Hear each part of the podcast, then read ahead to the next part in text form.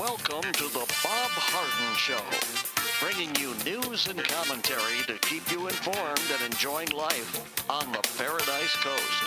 And now, here's your host, Bob Harden. Good morning. Thanks so much for joining us here on the show. It's brought to you in part by the good folks at Johnson's Air Conditioning. Johnson's Air Conditioning is Naples' longest established air conditioning company. They do a great job, and you can find out more and give them a call. Uh, the website is johnsonsairconditioning.com. Also brought to you by Life in Naples magazine. Be in the know and stay up to date by reading Life in Naples. The website is lifeinnaples.net. We have terrific guests for today's show, including Bob Levy, chairman of the Cato Institute and constitutional scholar. We'll finish up our discussion on the right to discriminate and anti discriminatory laws. We'll also begin our discussion on voter IDs. Andrew Joppa, professor and author of Josephus of Oz, will be joining us, as well as Larry Bell, endowed professor at the uh, University of Houston space architecture and author of many books. His latest, just out, Beyond Flagpoles and Footprints Pioneering the Space Frontier, a book that he wrote with uh, Buzz Aldrin. It is December the 15th, and on this day in 1978, one of the most dramatic announcements of the Cold War, President Jimmy Carter stated as of January 1st, 1979, the United States would formally recognize the Communist People's Republic of China, or the PRC, and sever relations with Taiwan. Following Mao Zedong's successful revolution in China in 1949, the United States steadfastly refused to recognize the new communist regime. Instead, America continued to recognize and supply the nationalist Chinese government that had been established by Chiang Kai shek on the island of Taiwan. In 1950, during the Korean War, U.S. and PRC armed forces clashed. During the 1960s, the United States was angered by PRC's support and aid to North Vietnam during the Vietnam War. By the 70s, however, a new set of circumstances existed. From the U.S. viewpoint, closer relations with the PRC would bring economic and political benefits. Economically, American businessmen are eager to try and exploit the new huge Chinese market. Politically, U.S. and policymakers believe they could play the China card, using closer diplomatic relations with PRC to pressure the Soviet Union into becoming more malleable on a variety of issues, including arms agreements. The PRC had also become a desired better relations with its old enemy. It sought the large increase in trade with the United States that would result from normalized relations, and particularly looked forward to the technologically uh, advanced way it might obtain uh, the information from America. The PRC was also looking for allies. A military showdown with its former ally Vietnam was in the making, and Vietnam had a mutual support treaty with the Soviets. Carter's announcement that the diplomatic ties would be severed with Taiwan, which the PRC insisted on, angered many in Congress. The Taiwan Relations Act was quickly passed in retaliation. It gave Taiwan nearly the same status as any other nation recognized by the United States and also mandated that arms sales continue to the nationalist government. In place of the U.S. Embassy in Taiwan, an unofficial representative called the American Institute in Taiwan would continue to serve U.S. interests in that country. So uh, on this day, we formed relationships with the communist regime in China. I wouldn't want to call it a government. I guess it is, but irrespective, it's an uh, international, uh, criminal enterprise, in my view. Nevertheless, uh, and then we began to fund them like crazy. They stole our IT and all kinds of things, and uh, we know where we are today.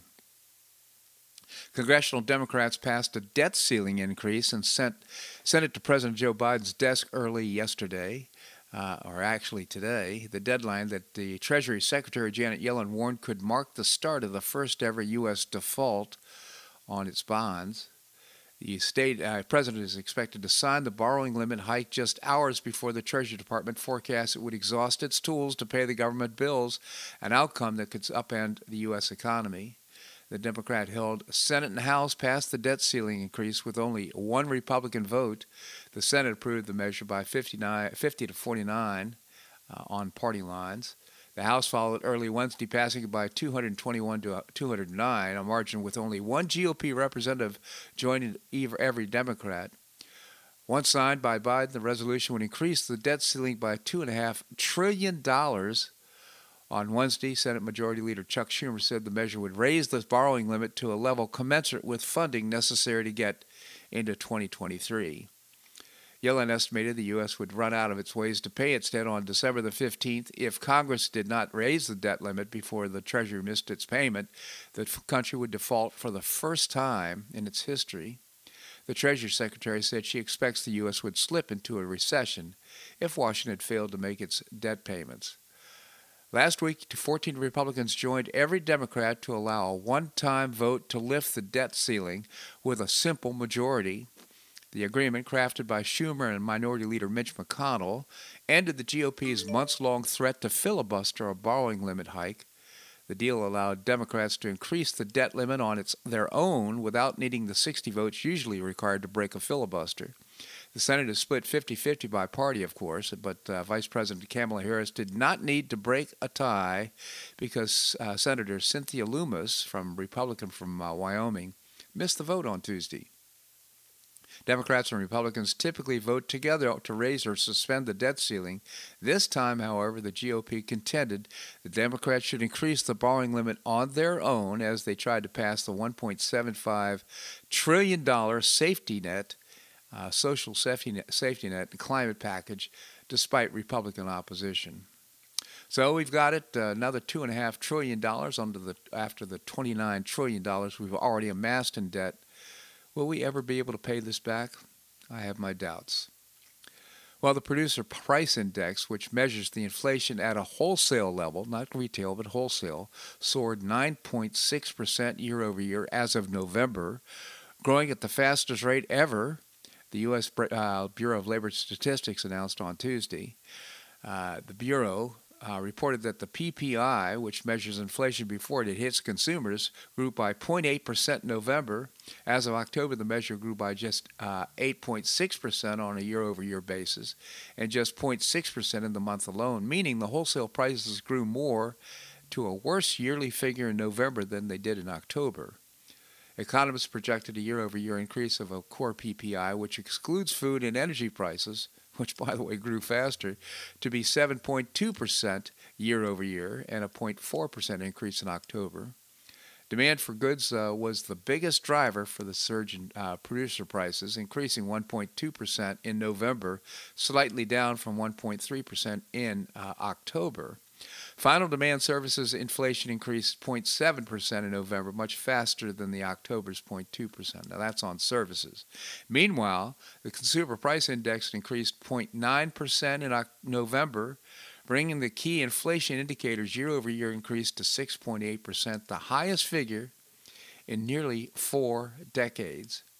A year ago, economists predicted a 2% inflation rate, but in less than 12 months, on one party rule in Washington, consumers are instead facing the highest inflation rate in 40 years.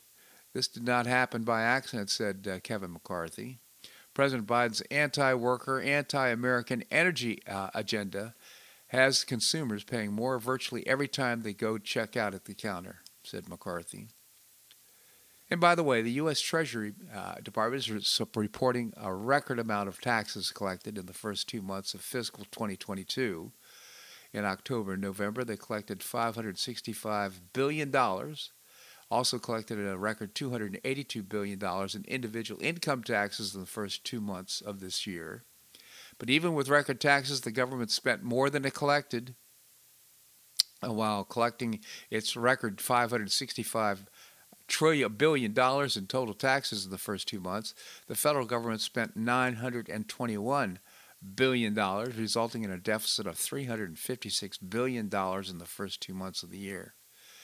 The agency's monthly statement reveals the U.S. Department of Health and Human Services spent the most money, 254 billion dollars, and uh, in the first two months of 2022, followed by Social Security and in third place, the Defense Department uh, spent $126 billion. Well, CDC COVID 19 response team published a weekly report on Friday where a vast majority of the patients infected with Omicron variant identified in the U.S. were fully vaccinated individuals.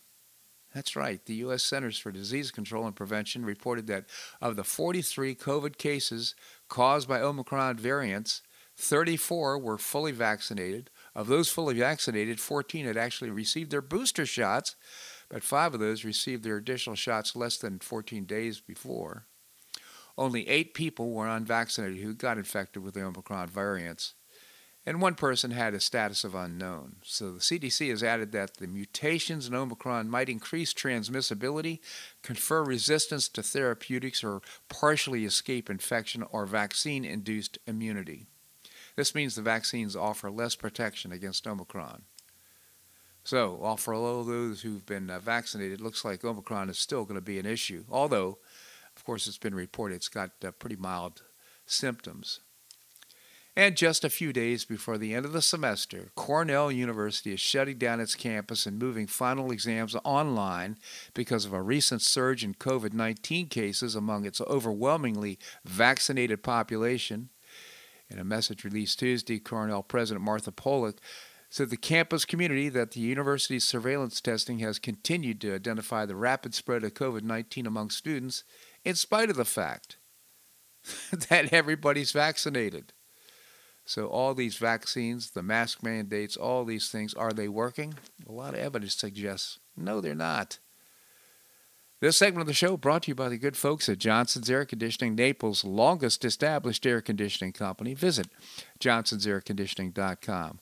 Also by Life in Naples magazine. Be in the know and stay up to date by reading Life in Naples. The website is lifeinnaples.net. Coming up, Bob Levy, chairman of the Cato Institute. That and more right here in the Bob Harden Show on the Bob Harden Broadcasting Network.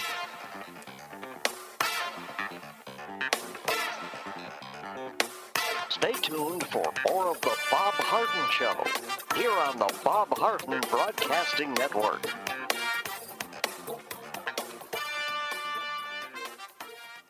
I'm Bob Harden, the host of the Bob Harden Show. One of my favorites for breakfast or lunch is Lulabee's Diner, providing great service, fabulous food, and a rockin' good time. Lulabee's Diner is a throwback to the 60s, complete with great music and a fabulous 60s decor. What I like best is a blend of great food, great value, and terrific service. Most of the friendly waitstaff has been part of Lulabee's for years. I enjoy the great choices for breakfast and lunch, and you'll find the menu has everything and anything to satisfy your taste. Lulabee's offers catering, party platters, lunch boxes, and more. Lulabee's Diner will quickly become one of your favorites for breakfast or lunch. No reservations are needed. Check out the website at lulubees.com and stop by Lulubees Diner, open from 8 a.m. until 2 p.m. seven days a week. Lulubees Diner in the Green Tree Shopping Center at the corner of Immokalee and Airport Pulling Roads. Stop by Lulubees Diner for fabulous food and for a forever cool rockin' good time.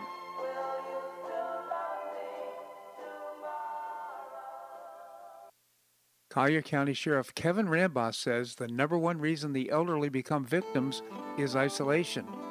Golden Gate Senior Center goes a long way in keeping seniors connected into the community and with each other. The Golden Gate Senior Center provides comprehensive information regarding services and resources that affect the quality of life of older adults and their caregivers in Collier County, empowering them to maintain independent and meaningful lives. Here's Tatiana Fortune, director of the Golden Gate Senior Center.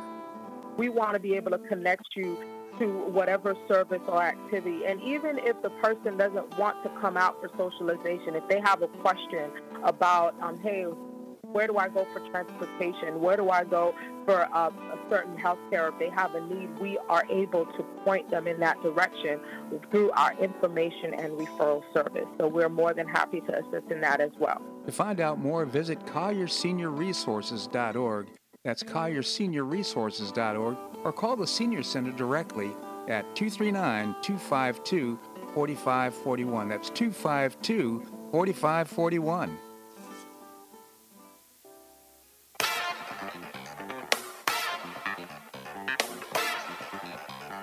Welcome back to the Bob Harden Show.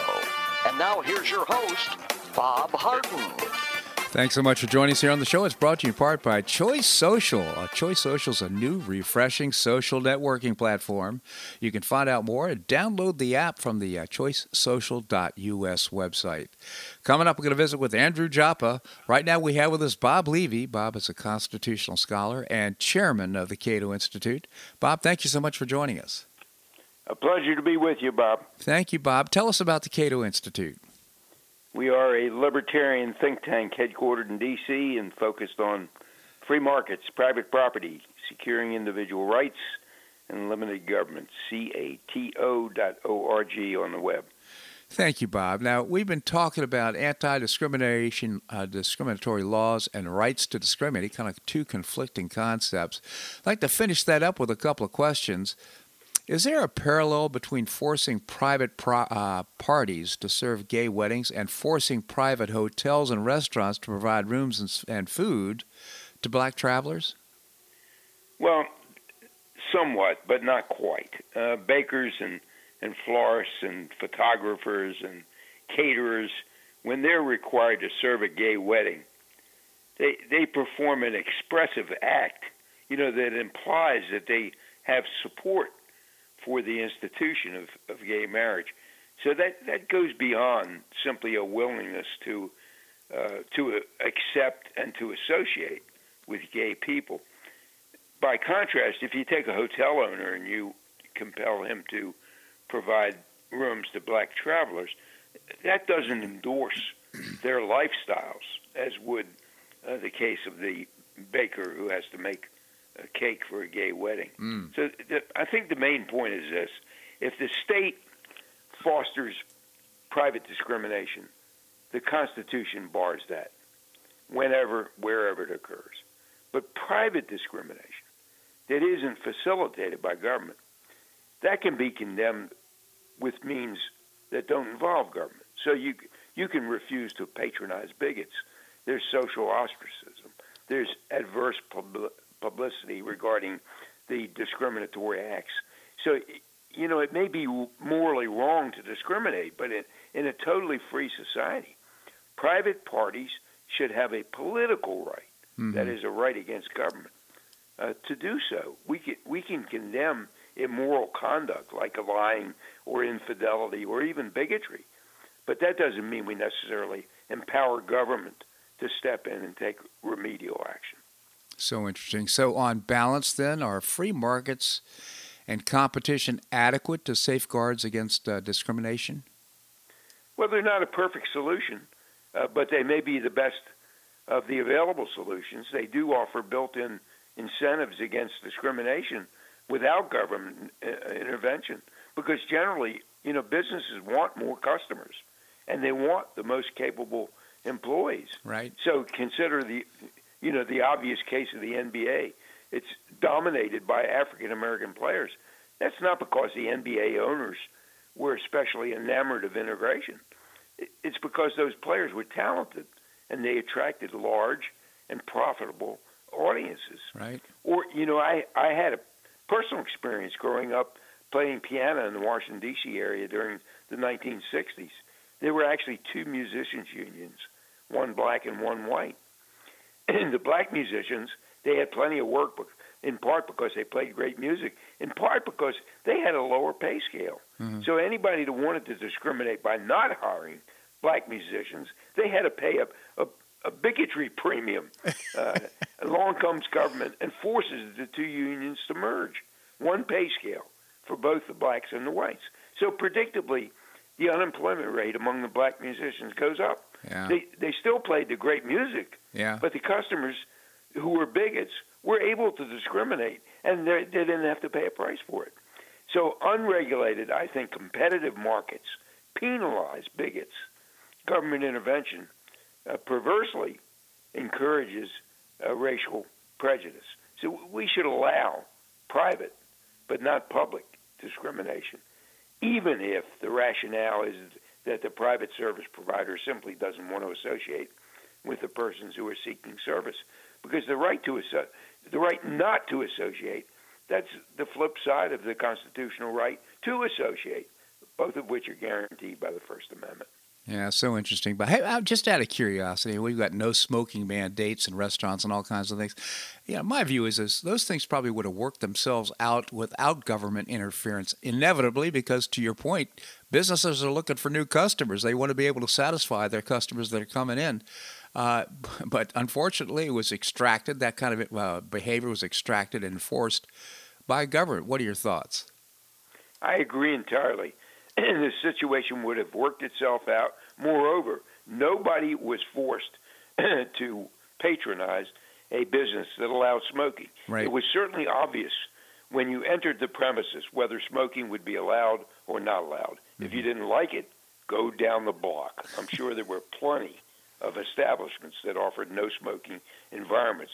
And as time went on and the ills caused by smoking became more obvious, uh, the number of establishments offering no smoking environments increased, and the number of establishments offering smoking environments decreased without government. So yes, I think I agree with you. Yeah, entirely. so I think an important admonition from going forward is to let the markets work it out, quit interfering.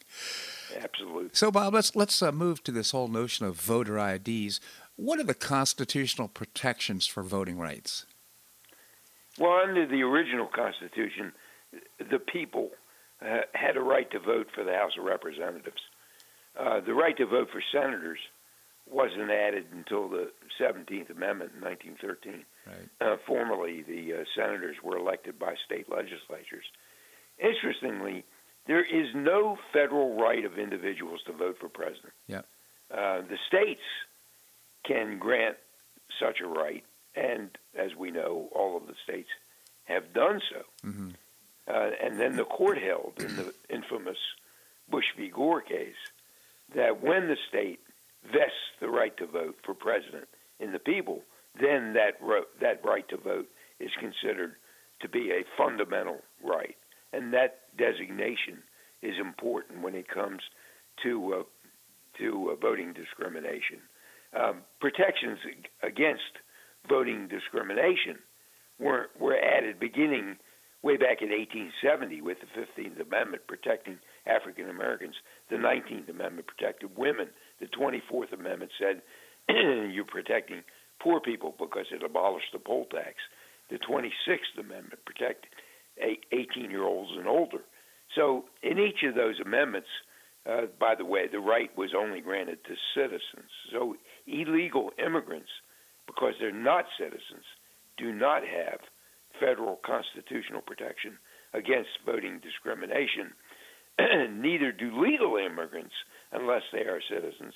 Of course, they can be granted protections under state law, but not under the federal constitution. Yeah, I think that's happening in New York right now. So, what circumstances would a voter ID law be uh, unconstitutional? It would be unconstitutional if it discriminated against some voters without a compelling reason uh, by government. So, to justify a discriminatory voter ID law, a state would have to show there's significant voter fraud, for example, or, and that the law would fix the problem, and that there was no other way to accomplish that fix uh, without discriminating. So, if you take a voter ID, for example, it's not what they call narrowly tailored, mm-hmm. which is a constitutional requirement.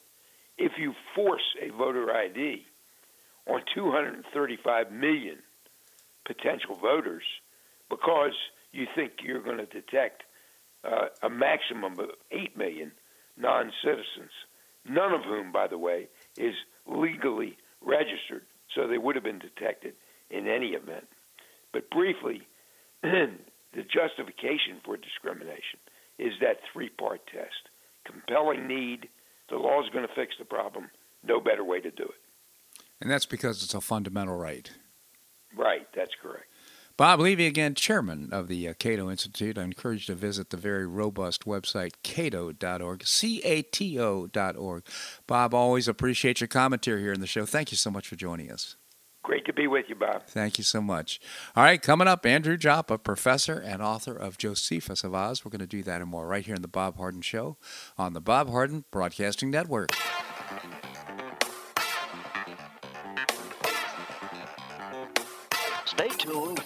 Of the Bob Harden Show here on the Bob Harden Broadcasting Network.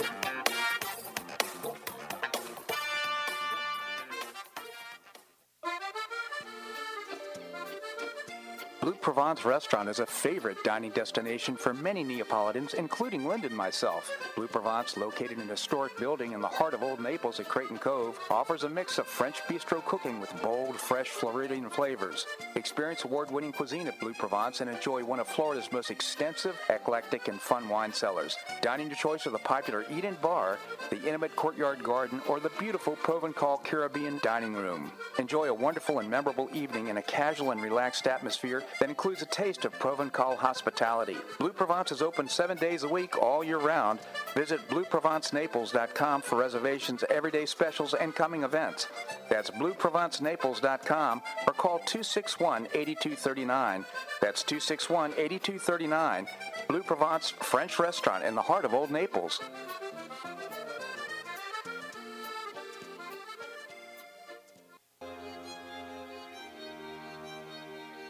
Gulf Shore Playhouse is passionately committed to enriching our cultural landscape by producing professional theater to the highest artistic standards and providing unique educational opportunities to folks in a spirit of service, adventure, and excitement. Over the past 15 years, the Playhouse has expanded immensely, outgrowing its current facilities. With dreams of expanding even further in order to better serve the community, broaden the economic impact, and strengthen the cultural fabric of our region, it's time to build and move into a new home. A 44,000 square foot state of the art theater and education center will be built on three acres at the corner of First Avenue South and Goodlette Frank Road, allowing Gulf Shore Playhouse to achieve those dreams. To find out more about Gulf Shore Playhouse, this state of the art performing arts center, and about the season's exciting productions, visit GulfShorePlayhouse.org. That's GulfShorePlayhouse.org.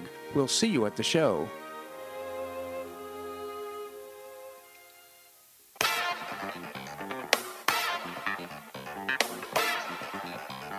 Welcome back to the Bob Harden Show. And now here's your host, Bob Harden. Thanks so much for joining us here on the show. It's brought to you part by Gulf Shore Playhouse, bringing you professional New York style theater at its very best. And you can get tickets now. Just go to the website, gulfshoreplayhouse.org. Coming up, we're going to visit with Professor Larry Bell. Right now, we have with us Professor Andrew Joppa, author of Josephus of Oz. Andy, thank you so much for joining us here on the show. Good morning, Bob. Good morning, Andy. So, we usually start our conversation off with what's some good news. Uh, what are your thoughts? Well, on a personal note, today is the 53rd anniversary of my return from Vietnam. So, wow, it, it amazes me when I consider that. It seems like yesterday, and uh, 53 years seems to have gone so quickly, Bob. I can't, I can't even imagine. But here I am, 53 years later. Uh, more good news is today is the 230th birthday of our Bill of Rights. Now, just to uh, give that some emphasis, let me read the preamble. Most people don't realize there was a preamble to the Bill of Rights, mm. but there was. It says the states, having at the time of their adopting the Constitution, expressed a desire in order to prevent misconstruction or abuse of its power that further declaratory and restrictive clauses should be added. In other words, the Bill of Rights 230 years ago was added to the Constitution uh, because the states had a deep concern about the overextension of government powers. And they did everything they could to try to ensure that would not happen. Yep. And that took the form of the Bill of Rights, Bob. You know, it's in fact, it's curious that uh, most of those who uh, did not want to adopt the Bill of Rights said, why should we have a Bill of Rights? Because one could assume that all rights, the only rights the government has are the 18 enumerated powers spelled out in the Constitution. All other rights are to the states or to individuals. And they said that by naming those uh, uh, rights in the Bill of Rights, it would perhaps indicate or uh, uh, indicate that uh, we should have those rights or the uh, rights that people have, and all others go to the government. So it was a real controversy at the time. I, I agree with that to a large extent. We can see that currently, for example, with the challenges to the Second Amendment. Now, the Second Amendment did not actually grant the right to bear arms. It was just clarifying that the government had no right to intrude. And yet, when we hear the debate on the right to bear arms, excuse me, based on the Second Amendment, mm-hmm. they use the wording of the Second Amendment as a basis for the potential of rejecting uh, the right to bear arms. That is exactly what the uh, some of the founders uh, feared when they resisted the Bill of Rights. Um, in general, though, the states just had no confidence uh, in the uh, in the federal government Uh, so they just did everything they could to ensure uh, that they would not overstep their boundary. Of course, we can see today that that is, uh, to a large extent, failed. But again, that concern was a legitimate concern, and I, I think, as I mentioned, for the Second Amendment, we can see that being fulfilled today, Bob. Yeah, in my my view, and it'd be interesting in your comments on this. I thought uh, that the Bill of Rights was uh, those the wording, the right to bear arms, because there is a national militia. Uh, we have them because uh, uh, the let's face it, the government has an armed force so uh, people should be able to have their right, have their uh, rights to bear arms as well as protection against the government. Is that not true? Well, it is true, and, and again, I think that offering any explanatory basis for the right to bear arms uh, feeds into the, uh, the, the those that are resisting the right to bear arms. In mm-hmm. other words, it see it deserves no or needs no commentary. Right. The right to bear arms is an absolute. Uh, the government has no right to intrude on it, and it does not have to be explained in terms of value derived, Bob. Now, I, am not directly attacking your comment. Your comments are extremely valid. But I think as if we have discussions about absolute rights, uh, it lends into the potential that rights are negotiable. And I don't like to have conversations that make something that's an absolute a negotiable uh, item, Bob. Uh, makes sense to me. By the way, uh, kudos to you. Uh, you published an article or column uh, summarizing some of the great comments of Ayn Rand, uh, who's had so much influence on our society. It's on my website, by the way. You can go to uh, bobharden.com, go to the pull down tab, correct me if I'm wrong, and you'll find uh, Andy's uh, uh, column there. Uh, can, can, you, can you comment at all about uh, the influence and importance yeah, of let, let, me give a little background. I uh, had taken the, the popular view that uh, Ayn Rand was part of the original American cancel culture. She was being uh, attacked by, by almost everyone on the left, at least, and, and many on the right back during uh, you know, my early days of being a faculty member. And I bought into that, you know, because I had not read Ayn Rand one of my students had the audacity to come up to me and say, Professor Joppa, perhaps, you know, they asked me, I guess, if, if I'd read Ayn Rand. I admitted I hadn't, and they suggested I should. It was the reading of Ayn Rand that I think was the major turning point in my in my philosophic political life. Hmm. Uh, it was uh, dramatic in terms of the impact. Let me just read a few thoughts that Ayn Rand had on a, uh, a free society, on our Constitution, and our uh, and our Declaration of Independence. She said, "A free society, like any other human product, cannot be achieved by random means, by mere wishing, or by the leader's good intentions. A complex legal system based on objectively valid principles is required to make a society free and to keep it free." A system that does not depend on the motives, the moral character, or the intentions of any good officials a system that leaves no opportunity, no legal loophole for the development of, ty- of tyranny. Uh, her wordings are, are so precise, so meaningful, so strong in her articulation of where America uh, had its origins and where it would have its fulfillment and what would go wrong with America. Uh, even today, certainly uh, Atlas Shrugged still is uh, the the second most popular book uh, behind behind the Bible, the Bible in terms of, of sales and in uh, in, in, in, uh, in, usefulness, I guess, to the American public right, right. by by actual polls. So uh, Ayn Rand remains, although her death, I think, in 1982 is is is, is long behind us. Uh, she remains a strong, influential force among many uh, true conservatives in America, Bob. Yeah, no, she's an objectivist, and uh, it's important to point out that, of course, like the founding fathers, they felt oppressed by the government of England and uh, wrote the Constitution, the preamble, the Declaration of Independence. With that in mind, she suffered the same types of uh, uh, situation in uh, in Russia, Soviet Russia. And uh, coming to the United States, uh, she was vehement about the whole notion of protecting individual liberty, and personal rights, the rights to uh, uh to uh, uh, be able to determine your own life uh, based on uh, your property and based on your own thoughts and your own liberty. So her comments are just really prescient, especially today because we're seeing so many of our rights being threatened there's no doubt that her experiences under the Bolsheviks in the in the 20s, uh, late teens, uh, early part of the 20th century, uh, to a large extent, informed her. They didn't they didn't propagandize her. They informed her as to the implications when she came to America. She saw some of the early forms of these things taking place. That was certainly as a result of uh, Woodrow Wilson and his administration, and then she saw that uh, blossoming under uh, under Franklin Roosevelt, the movement towards forms uh, that would be similar to the forms that she saw in uh, in Soviet Russia.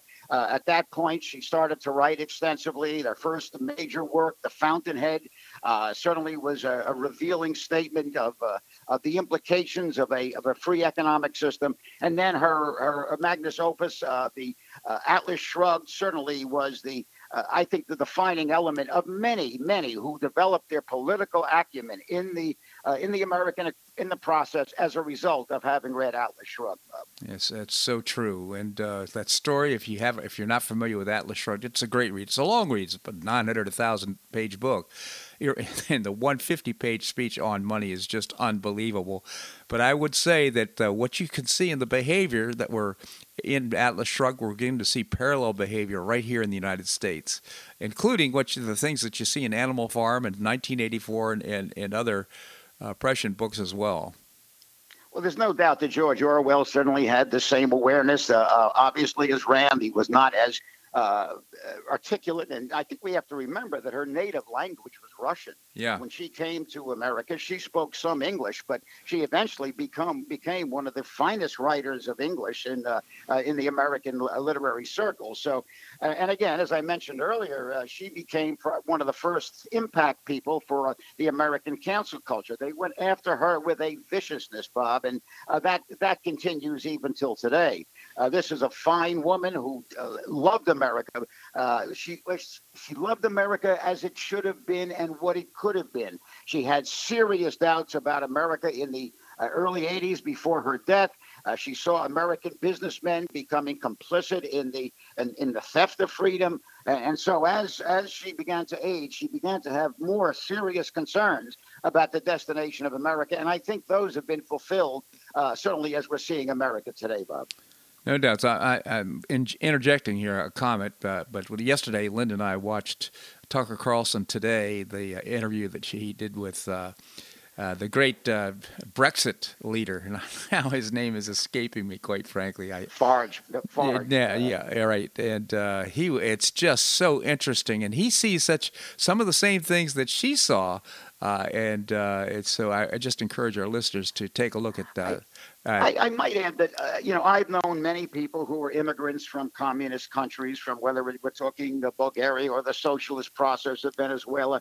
It, it's amazing that these people come to America and they are they're taken back by how far America has has devolved into forms that uh, where they came from were causing poverty and despair and shortages and and and uh, anguish for the people. And they they really can't understand why America would choose these forms that so obviously have failed wherever they've been applied. Now of course what these people say is they haven't been applied enough. It's the typical Democrat, leftist, communist type of, of line where when something they do fails, they do not suggest it failed in itself. They suggest we didn't do enough. Enough of it. Of it. Now, that's, that's right. Uh, yeah, with, with that in mind, let me let me just add before I lose track of it that uh, Senator Blumenthal just was a, a participant in the 102nd anniversary of the birth of the American Communist Party. Yeah. It is so difficult for me to imagine an American senator appearing there uh, and supporting the Build Back Better program of Biden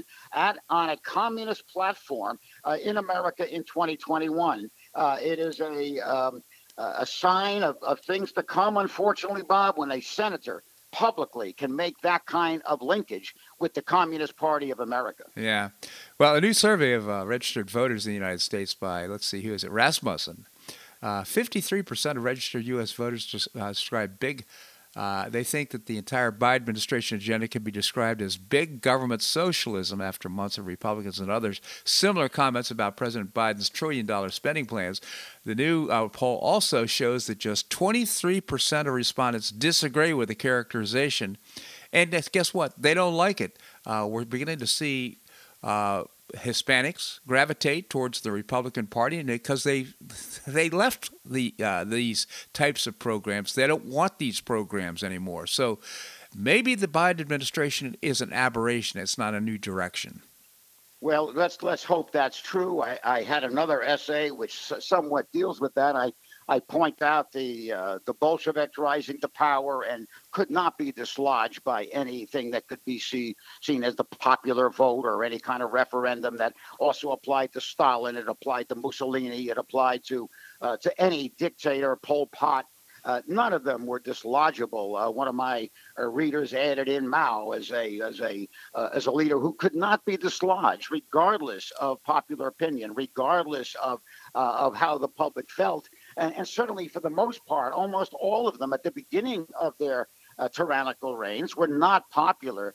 they they forced that popularity on their people and, then at the end, of course, if they took a poll in, let's say, Mao's China, he was 110% popular. Not because he was, but because the uh, the the uh, the use of force was so blatant in all of these countries.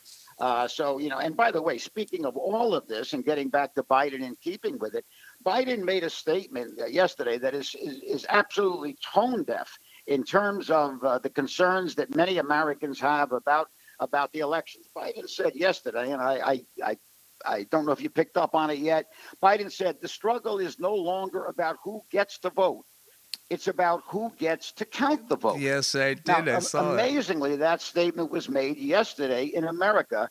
And I just read the comparable statement from Joe Stalin about 100 years ago, where he said, I consider it completely unimportant who in the party will vote or how. But what is extraordinarily important is this who will count the votes and how. So we see uh, Biden perhaps not even being aware that he is reflecting almost word for word the premise of uh, one of the great tyrants of the 20th century, Joe Stalin, that it's not the vote that counts, it's who gets to count the vote that counts. Yeah, uh, that's a scary comment in terms of what lies ahead in 2022, Bob. It certainly is, and I, I will say, if I'm not mistaken, uh, the countries, for example, uh, Germany, they they disarmed the people before this power was abs- became absolute. In other words, the the uh, they had the power because people couldn't respond and couldn't uh, rise up against the government. Uh, it's that's not the case here in the United States.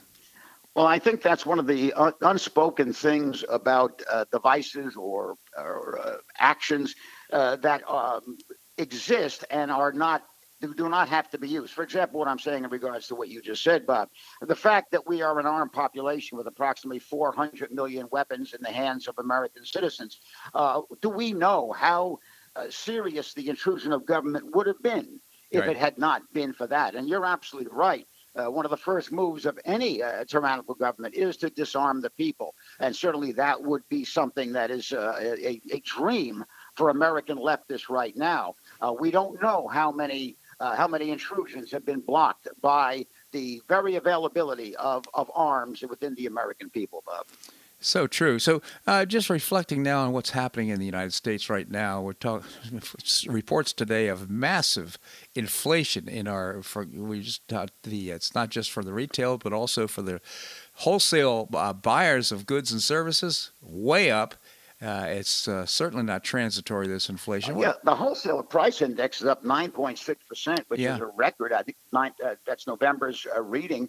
Uh, you know, what that means uh, for, for, those that are not aware is that is the cost of goods going into the producers. Uh, it is uh, a very prominent precursor of future consumer inflation.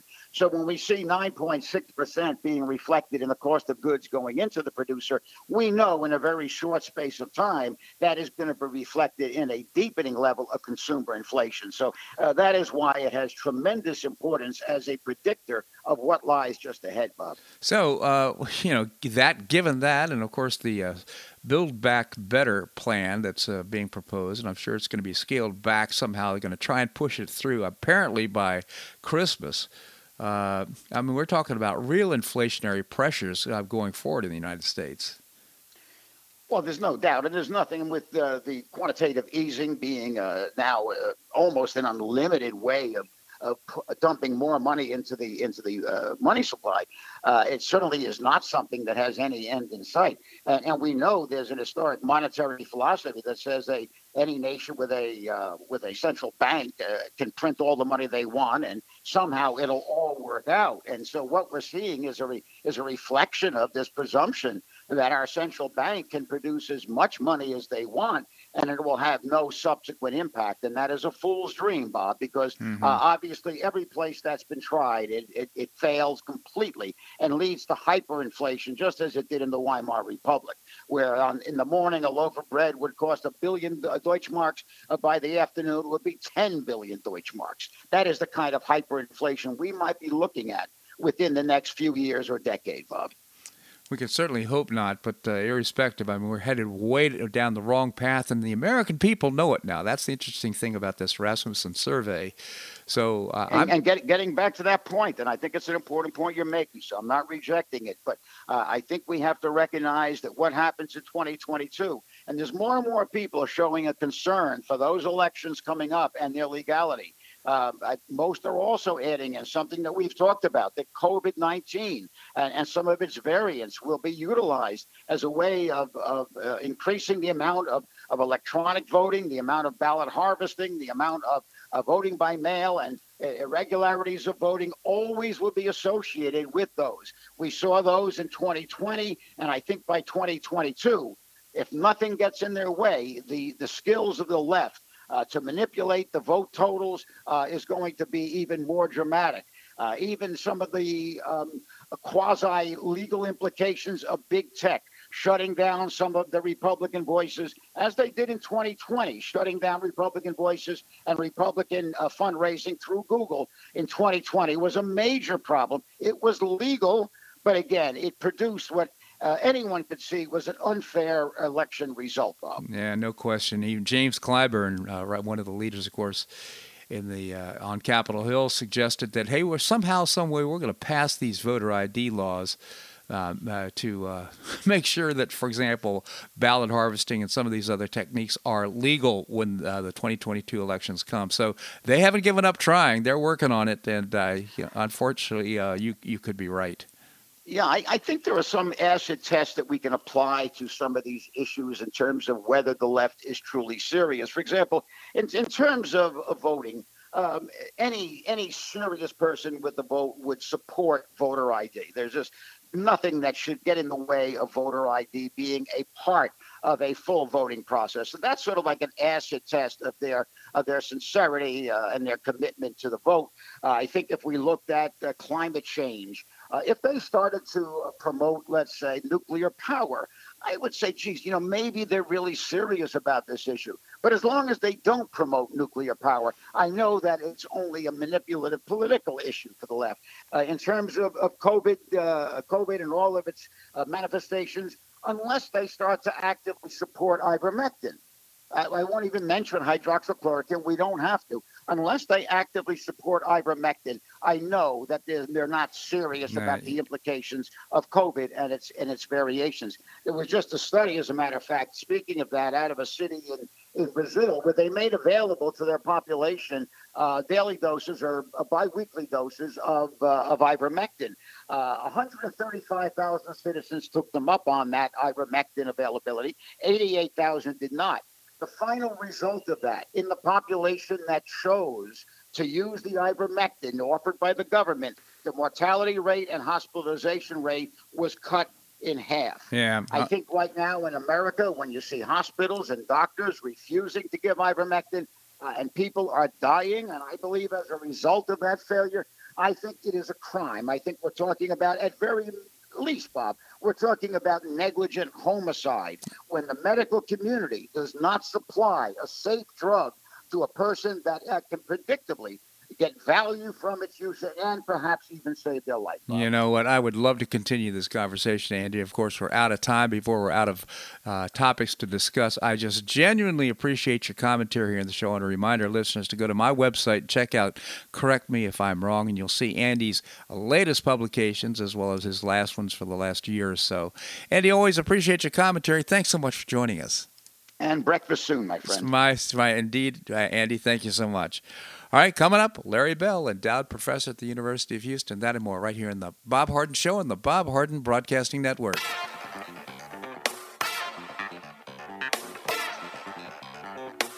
Stay tuned for more of the Bob Harden Show here on the Bob Harden Broadcasting Network.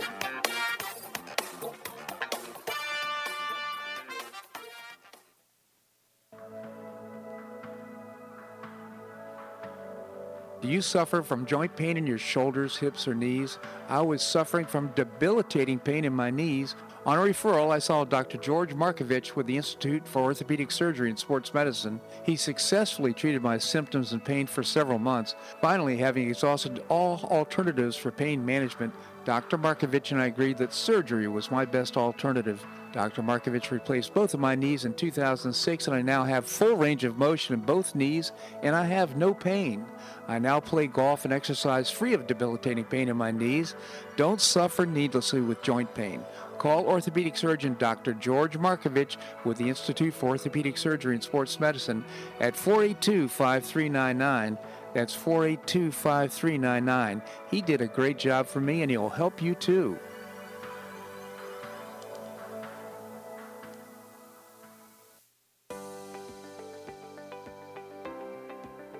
School choice is a growing movement, one that is already lifting thousands of kids across America and is now supported by three out of four voters. The Optima Foundation, a 501c3 nonprofit, was founded to support the establishment and expansion of superior schools of choice. Optima's goal is the successful launch of Hillsdale College, classical academies, and other schools of excellence, serving kindergarten through 12th grade. The mission is to train the minds and improve the hearts of young people through content rich, classical education in the liberal arts and sciences with instruction in the principles of moral character and civic virtue. A terrific product of the process, Naples Classical Academy opened this fall and a classical virtual school, Optima Classical Academy, will open in 2022. Find out more by visiting optimaed.org. Help children in Florida optimize their education opportunities. Visit www.optimaed.org.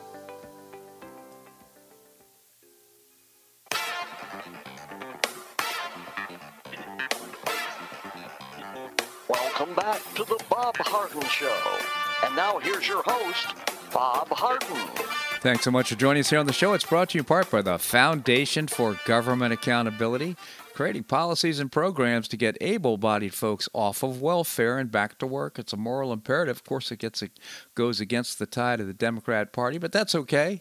You can find out more by visiting the website thefga Org.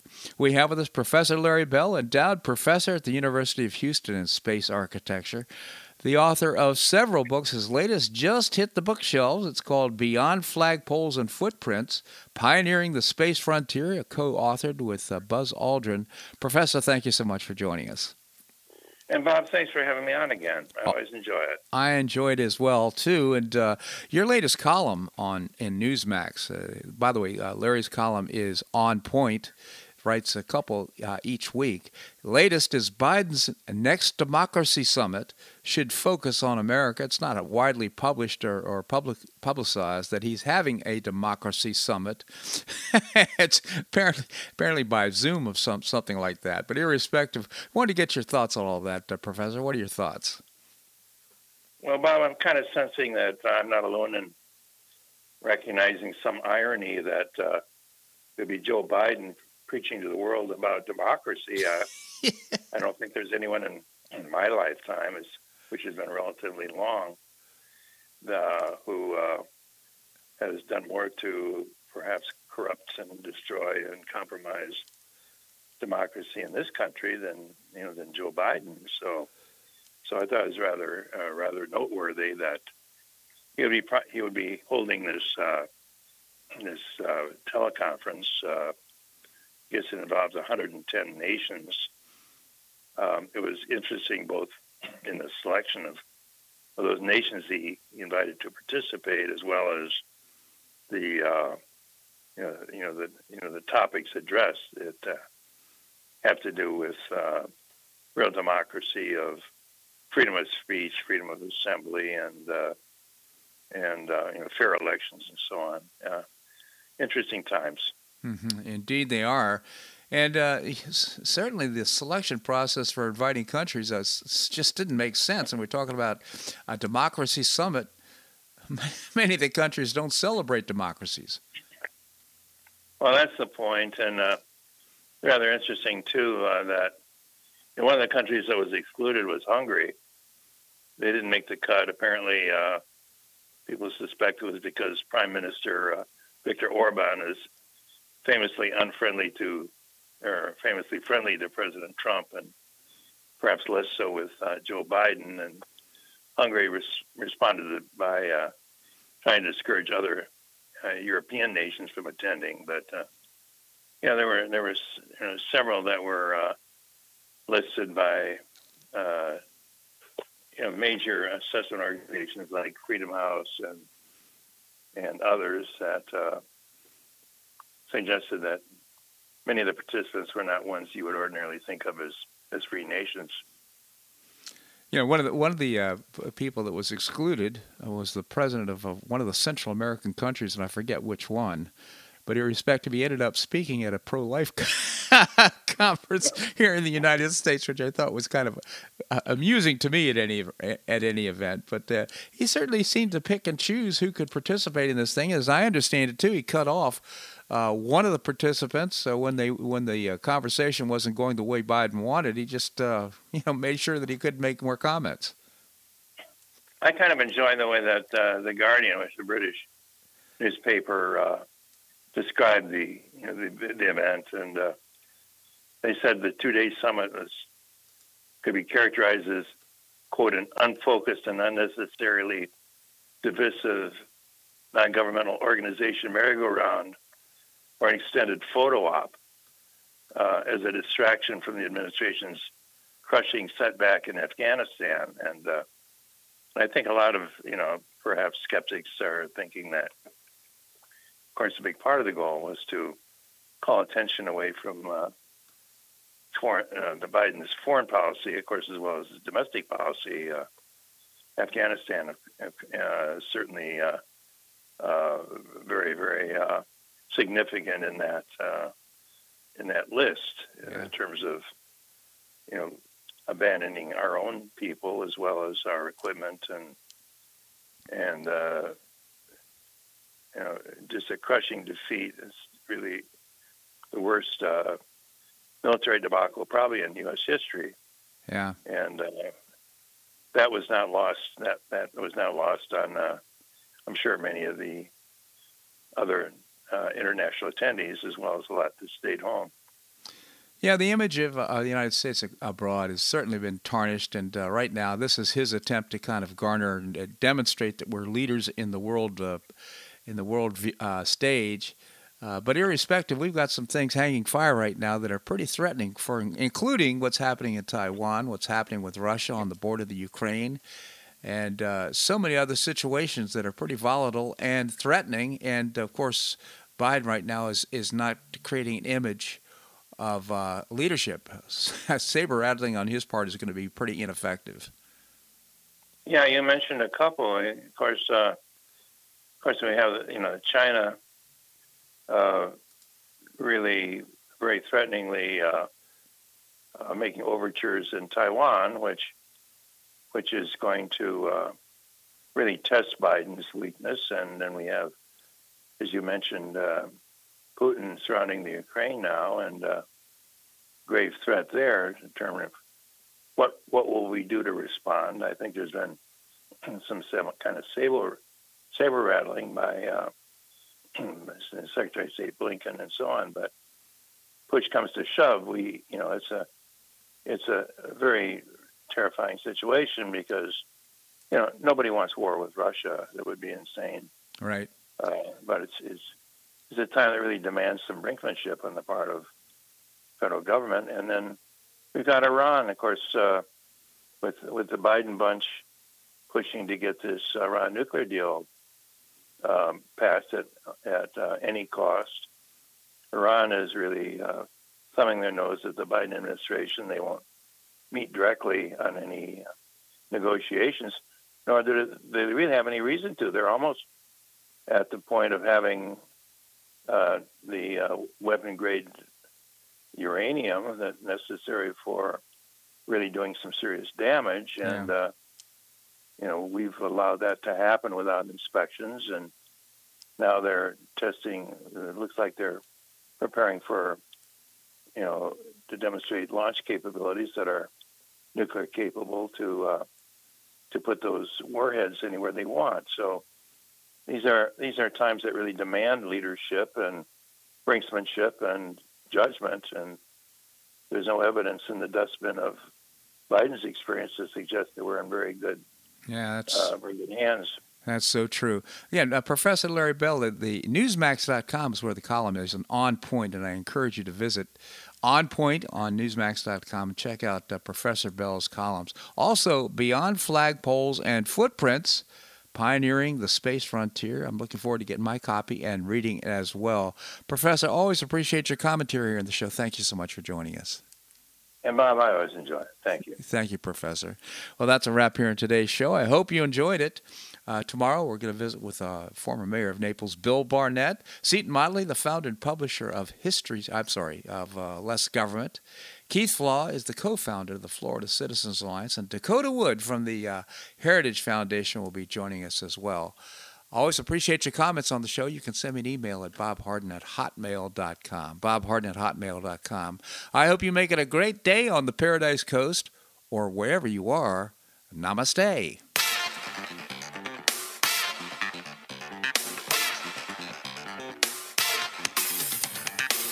So much for listening to the Bob Harden Show on the Bob Harden Broadcasting Network. For more information and audio files of previous shows, visit www.bobharden.com.